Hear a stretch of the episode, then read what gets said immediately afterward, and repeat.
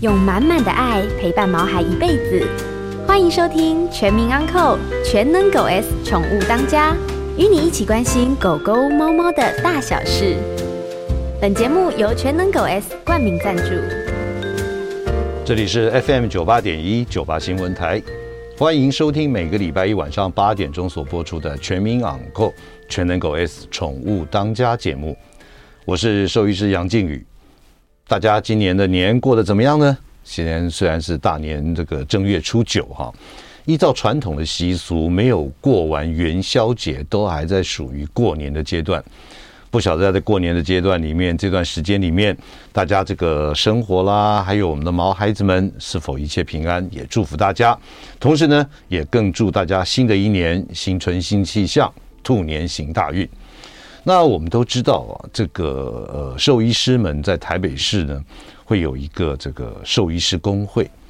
那在这个兽医师工会到底有哪些它的功能，或者说呢，它的这个呃，有哪一些是我们要特别跟我们生活息息相关的？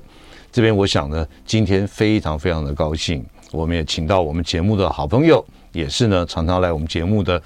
呃，台北市中研动物医院的院长杨孝伯杨医师，他今天刚好啊刚接任啊这个台北市兽医师工会的理事长，所以呢，一节目的一开始，我们先来听一下杨孝伯呢，他对于这个兽医师工会来跟我们大家介绍，尤其是跟我们毛爸毛妈。息息相关的一些业务或是一些这个功能。今天在我们节目现场的特别来宾是台北市中原动物医院的院长杨孝博杨医师，同时呢也是新任的台北市兽医师公会的理事长。来，孝博跟大家拜个晚年。来，好，各位听众大家好，呃，我是中原动物院院长杨孝博，啊、呃，在这边祝福听众。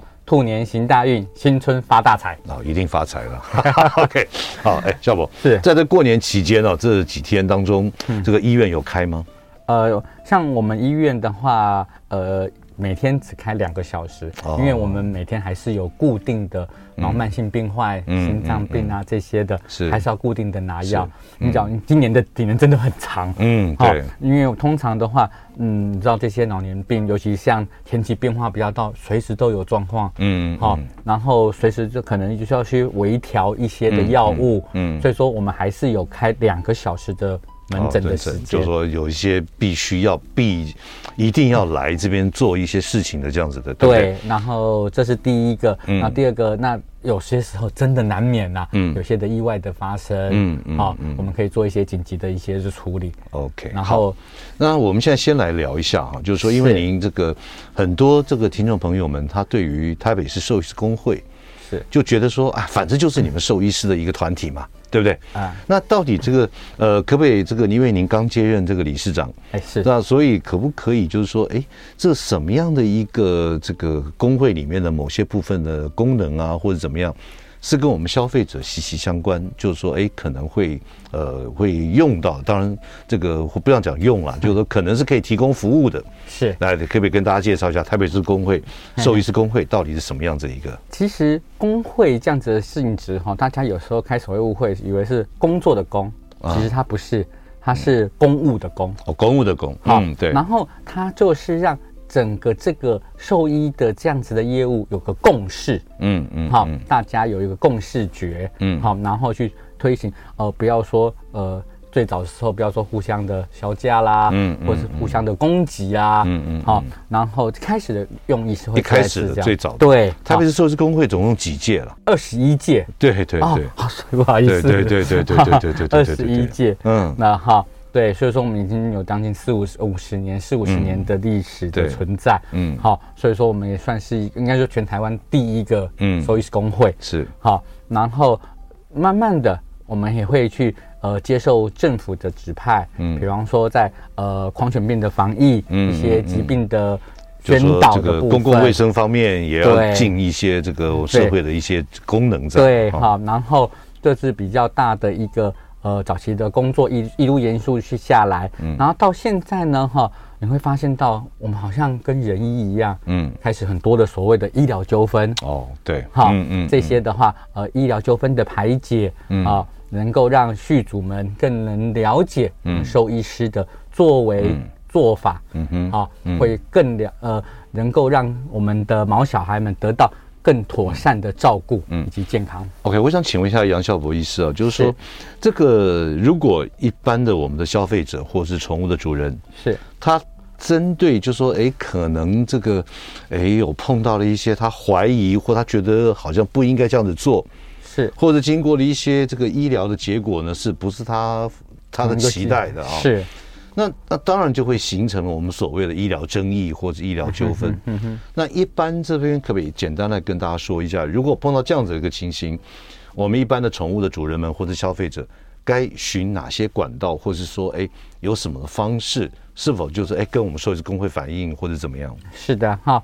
那一般来说的话哈，我们接到这样子的问题的时候，当然当然工会也会。接受各位的续主们的一些的反应，那、嗯、我们会介入了解一下，哈、嗯，是不是有没有什么不恰当的地方？嗯，哈，然后我们进行了解，好，然后我们也可以去做，你帮你帮您去，呃，适宜他们一些你们的想法。嗯，那假如是说，呃，你。当然，我们也我们常常会遇到这样子的问题啊！你们都是为自己讲的，受益其实受益讲话。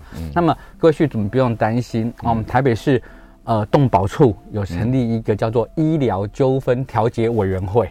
哦，这样子，嘿，有一个叫医疗纠纷调解委员会。换言之，这个消费者如果这样子的疑虑的话，也可以跟台北市动保台北市动保处去来申请申请一个这样子呃纠纷调解的一个情况。嗯嗯，那。那那样子的医疗纠纷调解就不单只是从工会的立场出发，嗯，那在调解委员会里面的成员呢？对哈，对。那么呃，当然呃，他的主办的就主导的是，特别是呃动保处，嗯，那它有官方的色彩存在，嗯。那另外呢，我们的消基会，嗯，消基会又为常驻常驻派有一位的那个律师，嗯啊，消保律师，所以要保障消费者端的，对，他会从这一个方面来帮忙协助我们的。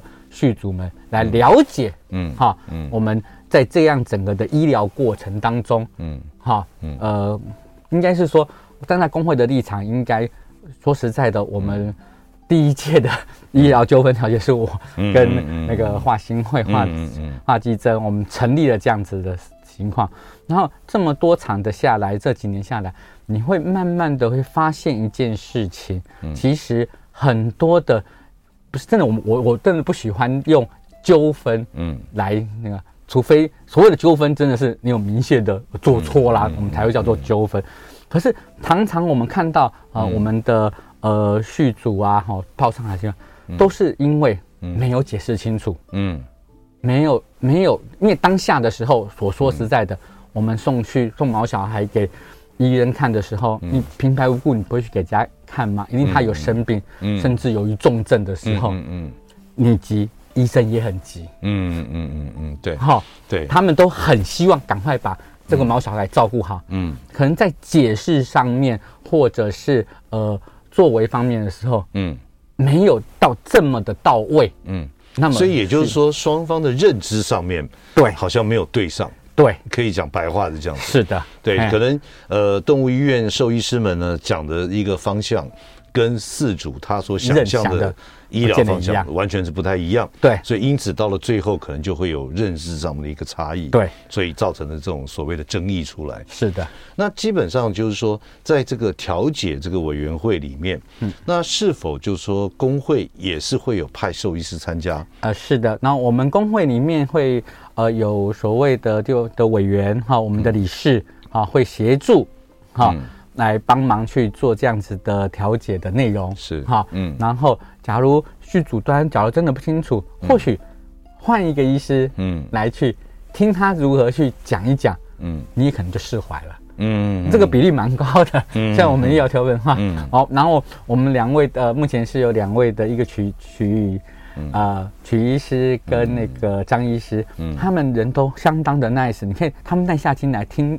续主解释，嗯，然后也会帮忙着我们的、嗯、呃兽医师去、嗯、呃分享或是解释他们的治疗过程，嗯，嗯。对。所以这样子的话，我们简单来说就是说，从这个如果发生觉得说，哎，有点怪怪的，或者就有点个疑虑，嗯，所以可以向台北市兽医师公会或是说这个跟台北市动保处来提出这样子的一个申诉的一个管道。对，然后。这个动保处就会请这个消基会消保消基会。消基会的一个律师，然后还有兽医师工会，对，还有双方。对，另外当然动保处、嗯、动保处一定会有人来是的，一起主持这样子的一个调解。对，那我想请问一下，这个一般啊，大家这个刚刚杨医师你也讲到，就是说，哎、嗯，是否就是因为误解？嗯，我讲的是这边，你想的是那边，是的，所以因此到最后有这样差异性出来。是，那依照这个您的经验，我想请问一下两个问题啊。第一个问题就是，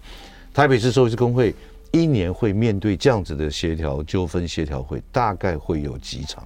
大概平均一年的话，差不多十到十五场。哦，也就大概一个月平均一到两场。是的，对吧？一到两场。嗯。OK，那这个如果不晓得你有没有算过，就是说，哎，这样子经过这个沟通协调之后，嗯，他的所谓的就是说完成，就是达成了这样子的一个呃共识或者和解了 哈，大概比例有多少？呃，差不多在超过八成。将近八成，是的，所以也就是说，真的也需要一些这个第三方的意见，是，再加上法律上面保障消费者的一些权益，是的，哦，因为毕竟这个因为兽医没有医疗法，嗯，所以因此呢，在这个很多的这种所谓的排解、判断，或是说演绎，甚至于所谓的这个处罚方面，嗯，完全是没有没有一个依据在，目前好像还没有一个很。明确明确的一句，对，所以也就是说呢，呃，今天我们节目现场特别邀请到南港中原动物医院的院长杨孝博杨医师，也是台北市新任的兽医师工会理事长，特别把兽医师工会里面有一个纠纷调解的这样子的一个功能来告诉大家，所以当然是不需不希望会用到，可是如果您需要用到的话，可以打电话台北市兽医师工会或是台北市动保处。我们先进段广告，广告之后再回来。欢迎回到九八新闻台全民昂购全能狗 S 宠物当家节目，我是兽医师杨靖宇。今天在我节目现场的特别来宾是南港中研动物医院的院长杨孝博杨医师，目前呢也是台北市兽医师工会的理事长。我想请问一下杨医师啊，是，就是说在您这个从事小动物临床医疗大概有多久的时间？二三十年。也二哦，二三十年，OK，好。那我我我我想，今天我们从另外一个角度来谈哦，就是说，是因为毕竟我们兽医师呃也也是人嘛哈。因为这个我为什么会这样讲呢？就是说，在你的这个二三十年的这个兽医小动物的诊疗临床工作上面，有没有什么一些方面的疾病？嗯，哦，就是说，让你会觉得很棘手，或者是说让你会觉得说。哎，这个真的是不好医，嗯，好，或者说哪些方面的疾病？那今天我之所以会这样子问杨医师，就是说，希望经过杨医师的这个介绍，或者怎么，让我们的听众朋友，尤其是毛爸毛妈们。对于他在饲养平常饲养上面，就可以提供一些这个预防也好，或者观察也好，是早发现早治疗，或许就没那么严重。是，所以可不可以请杨医师来谈一下，在你的临床工作上面，有哪些方面的疾病是让你觉得最棘手，而且好像似乎呃呃会会束手无策？哎，对，蛮困难的这样子做的，对。其实哈，这个我常常在很多的地方讲的时候，嗯、那时候我是民国八十三年台大毕业的，嗯嗯，好，对。然后我们那时候我们那个简老师简庆元简老师，哦、老师他已经在嗯做做神仙了，嗯对。他就问我说啊，你们班谁要开业？然后同学就说啊，校博校博，嗯嗯嗯。然后完了就说啊，你要走哪一方面？嗯，我就那时候我就说，我说我们也不知道走哪一方面，可是未来的绝对是趋势，一定是老人。跟老狗，嗯，高龄的动物，高龄的动物，这绝对，因为由于我们呃现在的预防针啊，像以前呃我们杨医生我们开业的时候才会看传染病，它才是大宗，嗯，好，我们有一科叫传染病，那是非常重要的，对，什么肠炎呐，啊，犬瘟呐，这些都是那些其实是那是个年代的呃头号杀手，嗯，可是由于我们的预防针的普及性以及我们所有的续主。的意识抬头，嗯嗯，哈，觉得这方面的病其实控制起来都还比较容易了。对，嗯，也因为这样，我们的我们的毛孩子，嗯，好，已经都变成越来越可以养很长寿，平均寿命都都拉长了，都拉很长了。好，那因为这样子拉长的关系，相对起来，老年疾病，嗯，就慢慢的衍生出来了。那倒是那倒是真的。嗯，对，那比例真的很高。嗯，好，然后说最最大家会比较知道的，嗯，心脏病，嗯嗯嗯，对，肾脏病，嗯，cancer 癌症。啊，肿瘤。肿瘤的部分，这些的话，应该就是排名在呃，不管是狗还是猫来讲的话，都是。死亡原因的前三名。OK，所以你觉得说最有一点点，就是说在这个治疗上面会觉得会不是那么好医治的这样子。其实大部分跟高龄性的这种疾病，嗯、尤其是身体机能退化的有相关性。是。那比方说您刚刚提到有心脏，嗯，有肾脏，对，有肿瘤，对不对？嗯。所以这三个呢，其实真的是。讲起来就说啊，就是三大类，是其实细分起来是非常多的了。对哦，你光心脏可能就有不同的一些问题。对，你算是二尖瓣，或是三尖瓣，它是瓣膜闭锁不全，还是肥大性啊，非心病、心脏疾病，嗯，这些，然后甚至还有所谓的心包膜积液，嗯嗯，这些都是非常复杂的，嗯嗯，而且要很小心的控制，嗯，那么。他的思维跟用药也会有所不同。好，那我们就一个个来谈。是有关于说你觉得比较棘手的第一个问题，就是心脏方面的。是，那心脏方面是有哪一些这种呃所谓的临床症状，或者说你看到的一些什么样子的状态，那你会觉得说，哎，赶快再去检查。其实哈，我们假如是说第一个，当然第一个年纪。哦，年纪、狗种，嗯嗯，对，年纪跟狗种这两个是比较要在意的，嗯。啊，那我们台湾有出过一项一篇的 paper 啊，以及国际学会期刊的认知的，差不多马尔济斯，哦，马尔济斯。是百分之二十多的，嗯，老年狗在九岁以上就会有所谓的心脏方面的问题了，嗯，好，那另外的像博美。嗯，约克夏，嗯，这些小型狗，嗯，啊，嗯，基基本上就蛮多会有这样子心脏方面的疾病，嗯，然后呃，狗跟人跟猫比较不一样，嗯，啊，那我们人最常听到是什么？嗯，冠状动脉，对，冠状冠状动脉，好，阻塞，好，然后变成呃狭心症，对，好，心室肥大，嗯，这些是比较人比较多的，人的比例比较高，嗯，狗相对起来不是没有，嗯，而是比较低，比较少，对，那狗是狗是什么比较多？嗯，瓣膜闭锁不全，哦，对，尤其是小型犬，对，嗯，好，你想想看看，呃，我们心脏里面，好，还有二尖瓣，有三尖瓣，还有动脉瓣，嗯嗯，好，它主要有四个地方有瓣膜，嗯，瓣膜的用意是什么？就是避免血液的回流，嗯嗯嗯，就是我当我挤出血液的时候，它血冲出去，不要回来了，对，嗯，好，那我冲出去的时候，我把它关门了，嗯，那它就它得它是一直往后走，往后走，对，然后变成一个循环，嗯嗯嗯，它是一个动力的来源，嗯，就为什么血液会流，嗯嗯，就是因为这样子它才会流动，对，OK，可是当你这个门关不紧了，嗯，或是有破洞了，嗯，那么。我当我挤出去的时候，它就还会造成所谓的血液回流的情况。嗯。所以，所以这里这边特别讲到，就是说，尤其是小型犬的这种瓣膜性的这种心脏病哈。是。那我们晓得，如果经过超音波检查，是它的确发现就是瓣膜的问题。对。可是，在治疗上面，在目前台湾似乎在这个瓣膜的修补或置换，嗯，好像还不是那么普及。呃，是的，因为。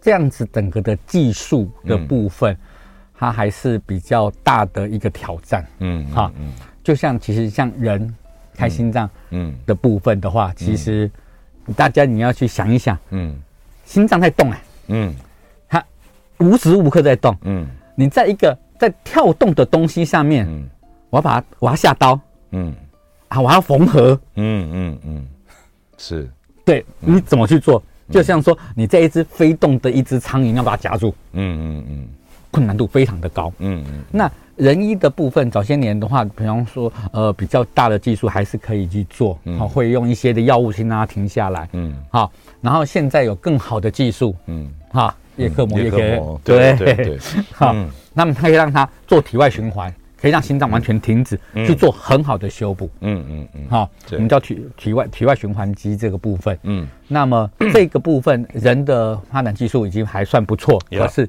相对起来，在小动物来讲的话，还是有一个大的一个。那基本上对于心脏瓣膜所造成的心脏病。是，可是因为碍于现阶段的这个技术上面，或者是说这个呃医疗费用方面，是因为我们晓得日本有在做嘛？有，但是做一支大概日本的话差不多，现在 cost down 下来的差不多在七八十万。台币嘛，对不对？对，台币。所以也就是说，在考量他的这个可能体力方面，或者经费、医疗费用方面，嗯，或是在技术方面，还没有办法去解决这个原因的时候，是。那我们在心脏病，尤其是瓣膜性的心脏病这边，是。我们大概用药或者怎么样，是有什么样的一个考量点？OK，那我们要去呃，就是比较要在意的，就是当然他心脏的收缩，嗯，哈，因为因为它的收缩会产生的改变，所以说强心的药物一定要给，嗯，哦，强心的，对，嗯、那相对起来，另外我们会产，刚才还会讲，会造成血液的逆流，嗯，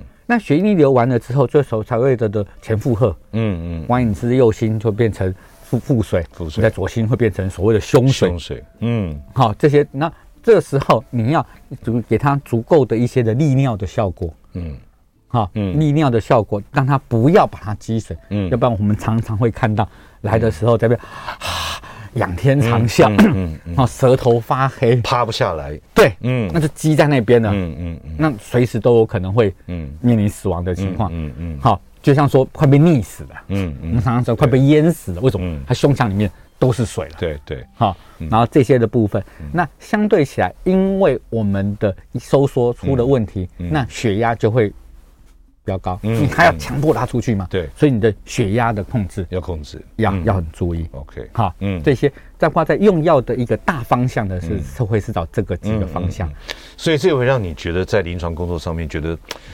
因为它毕竟不是针对病因来治疗，对，而是一种所谓的控制、控制，而且维持一个好的生活品质，就是这样子。对，大概只能这样。所以，因此，对于这个心脏病，尤其是瓣膜性的心脏病，对你来讲，就觉得有一点点不是那么那么的，呃，是不能讲治愈，而是维持。对，只是维持。嗯，然后呢，你的用药，其实主人都觉得说啊。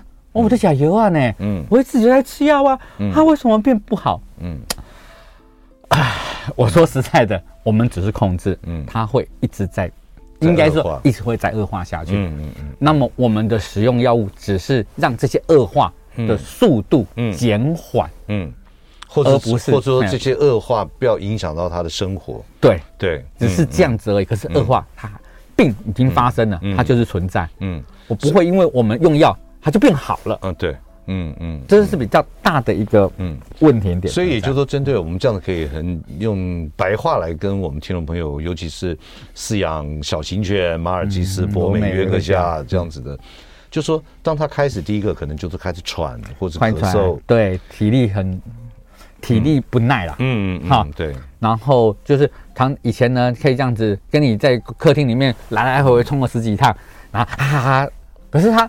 回去休息一下，嗯，哎，过五过三五分钟又爬了，又好，哦，那是 OK，是，好，那么随着年龄慢慢变大了之后，他一开始的时候还是还可以哦，嗯，啪啪啪叫两声，可是他的以前可以你可以费费你费个一分钟一分半，可是可能吠啊，你开始你开始喘起来了，嗯，然后他就开始开始休息了，所以运动不耐、喘、咳嗽，对，或甚至于这个舌头啊、牙龈黏膜颜色变色，对。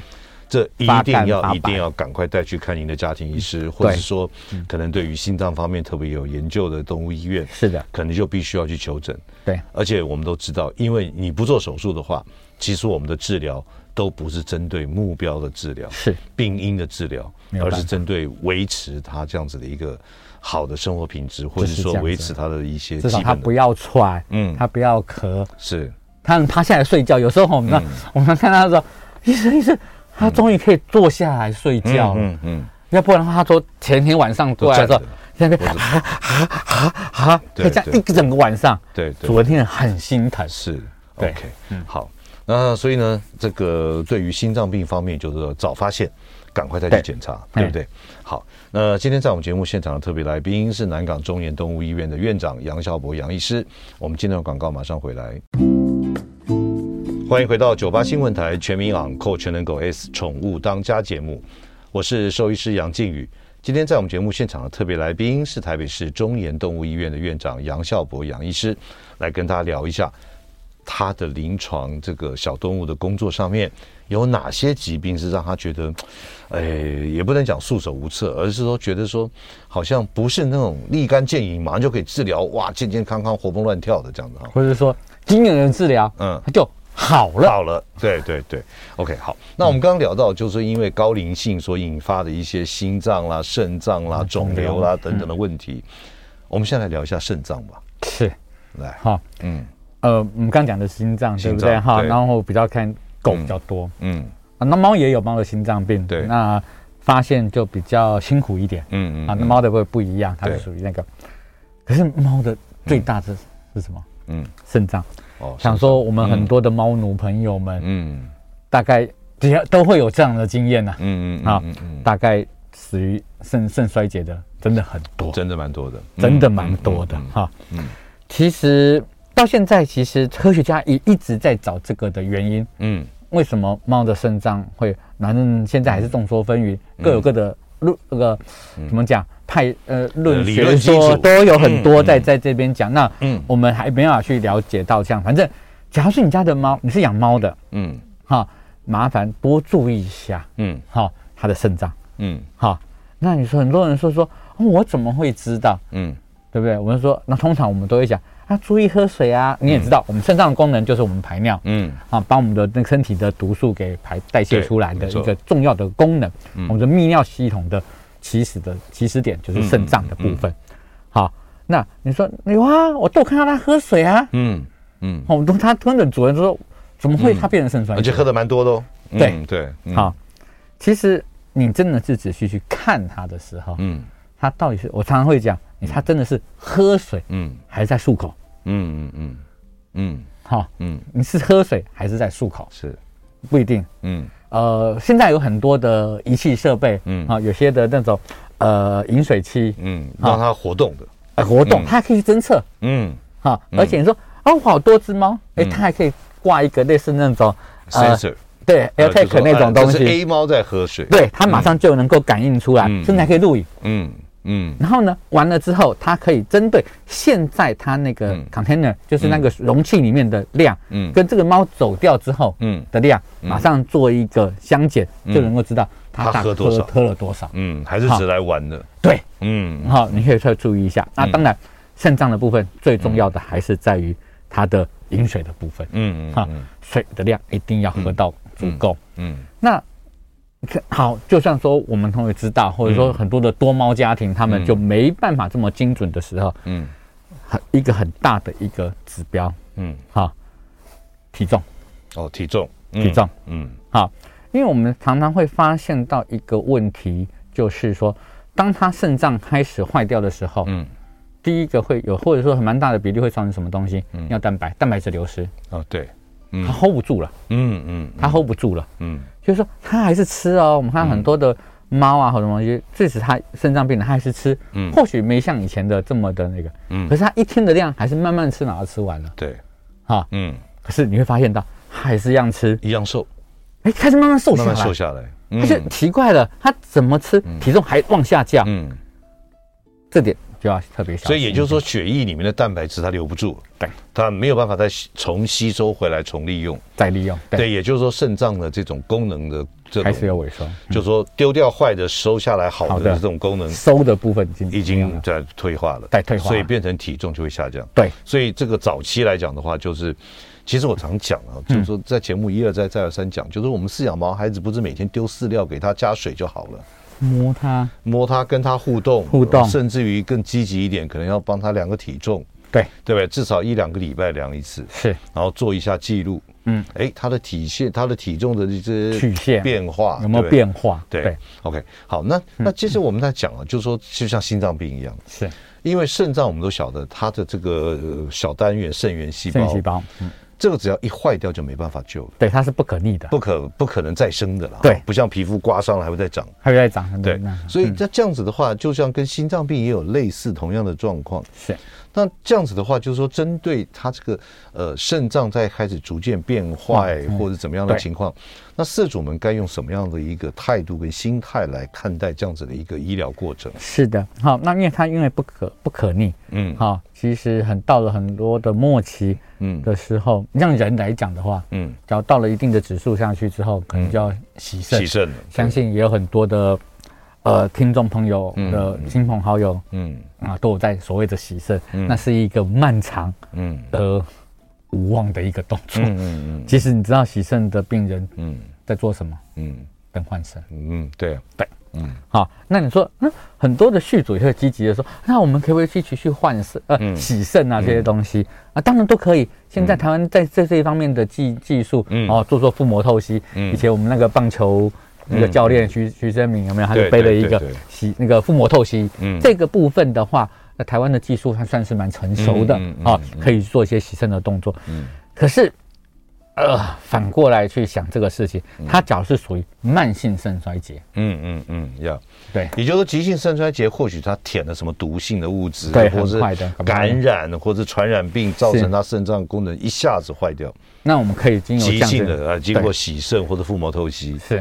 那如果说是慢性，也就是说这个肾脏它本身的老化、老化功能性的衰退，是对。嗯，那这样子我们的治疗的方针方向，但大原则我们还是一样保持一个一个想法，嗯啊，就是水还是要足够的。嗯嗯。甚至于是说可以再 over 一点都可以。嗯嗯。它不像心脏要受要受限。对对。你的肾脏出了问题的时候，嗯，那。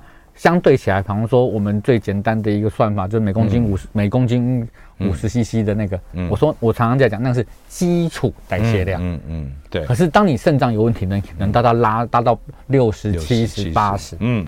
好，慢慢的注意上去。嗯。那一样，当你的猫是属于慢性肾衰竭的时候，麻烦续主们记得长期的跟你的医院做好配合。嗯嗯。因为。他们随时都会变化，嗯，尤其在离子的部分，对，好，嗯，我们看到肾脏的猫经常高呃高血磷低血钾，对，好高血磷低血钾，嗯，你说我们控制的好好的啊，那为什么它又怎么？嗯，好，记得肾脏猫它当它变成高血磷磷离子过高的时候，它就不吃了，嗯，没错，啊，它的溃疡啊什么，它一血磷一高上去它就不吃东西了，嗯，好，嗯，那一不吃东西的时候，蛋白质就流失的更凶，嗯。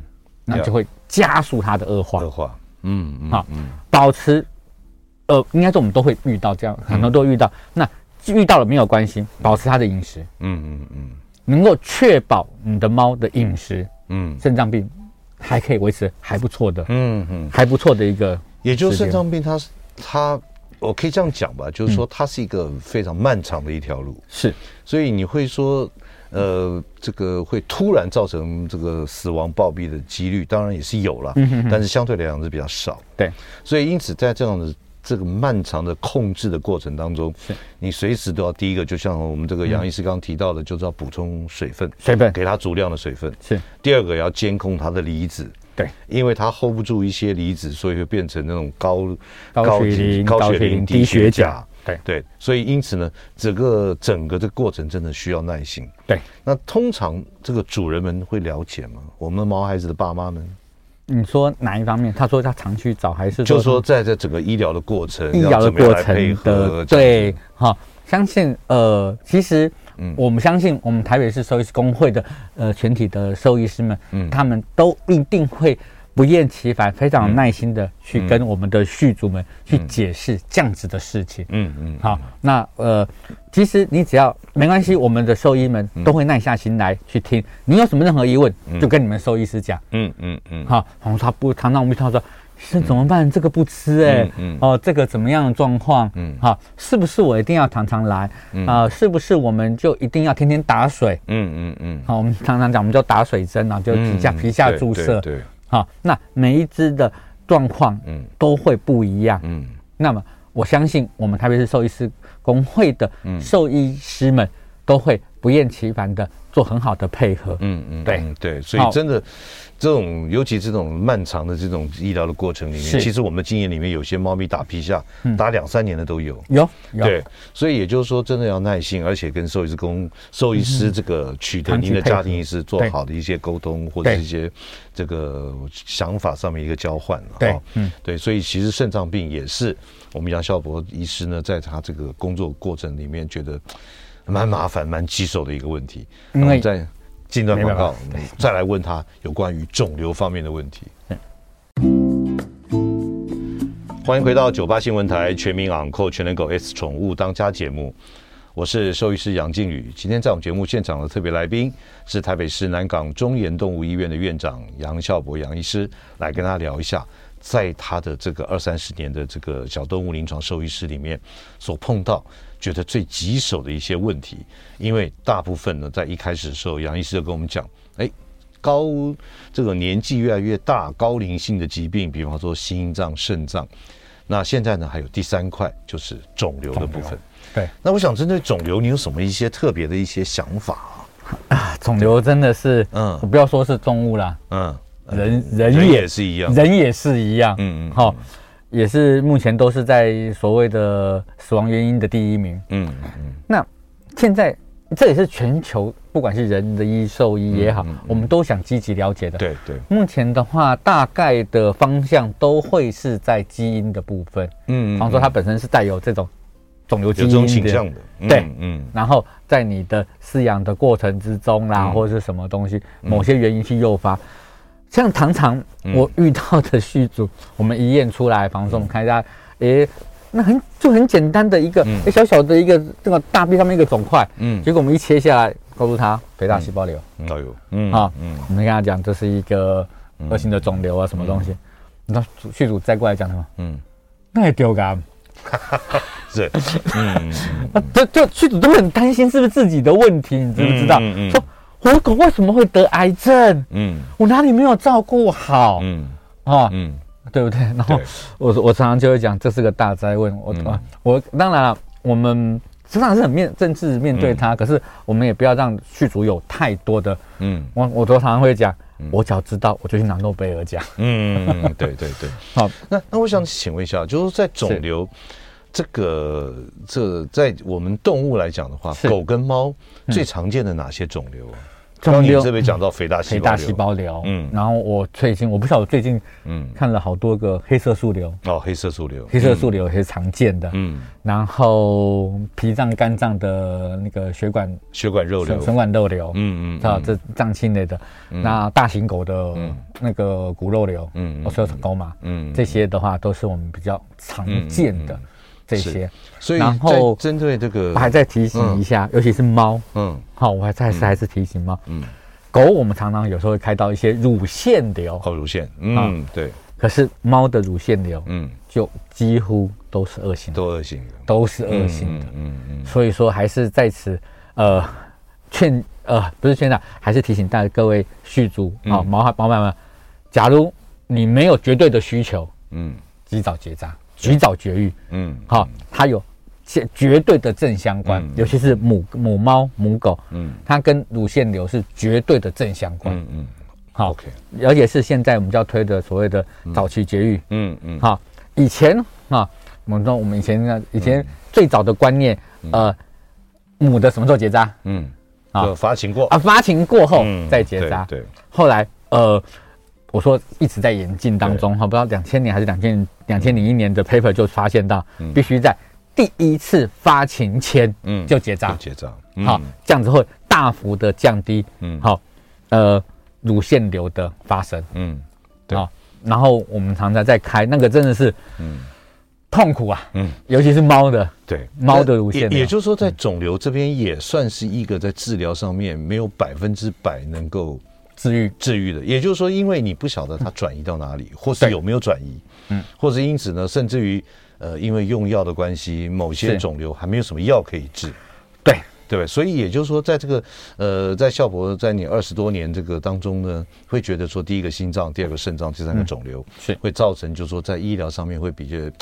比较呃不是那么那么的一些这个开心的这样子的一个治疗。对，我常常讲说 it's not treatable。对对对对。对 好，那其实因为今天的节目大概也到尾声，快剩下一分半钟，是可不可以简单的跟听众朋友提醒，嗯，这三种方面的疾病该注意哪些？哪些早点检查？对，其实我们来讲早期发现、早期治疗，嗯，定期的。去找兽医师做一些的检查，那随着年纪的增加，而你要检查的项目也会觉得增加。嗯嗯。但刚才我们再三的提醒了，养着它，嗯，不是给他吃而已，嗯，你要跟他互动。对，你只有每天的跟他的接触，你才会发现到很多细微细小看不到的事情。嗯嗯嗯。对对，也就是说。很多的事情，就像你刚刚在节目中提到，千金难买早知道。我讲说啊，我早知道看到怎么样怎么样怎么样，就应该要怎么样怎么样。对，可是往往就说，哎，忽略了，或是忙，或者怎么样，是，到到发现的时候，哦，哇，怎么那么严重？对，对不对？嗯，尤其是像有一些这种小肿块啊，千万不要忽视它。对，它有的时候你看不到地方，在到处在跑，到处在转移。对，对不对？嗯，好，所以说大家还是常常去摸它，然后有什么问题，好，赶快跟我们的兽医师去咨询、去了解。对。定期跟兽医师做好沟通，而且呢，健康检查是非常重要的。那我们今天非常谢谢我们的呃台北市中原动物医院的院长杨孝博杨医师，在大年初九还在过年的期间来我们节目现场来跟大家聊一下这个有关于有些疾病方面该有的态度跟认识。那孝博，谢谢你啊，谢谢谢谢谢谢。那我们下个礼拜同一时间我们再来宠物当家见，拜拜拜拜。每个宝贝都值得最好的。爱它就是一辈子。本节目由全能狗 S 冠名赞助。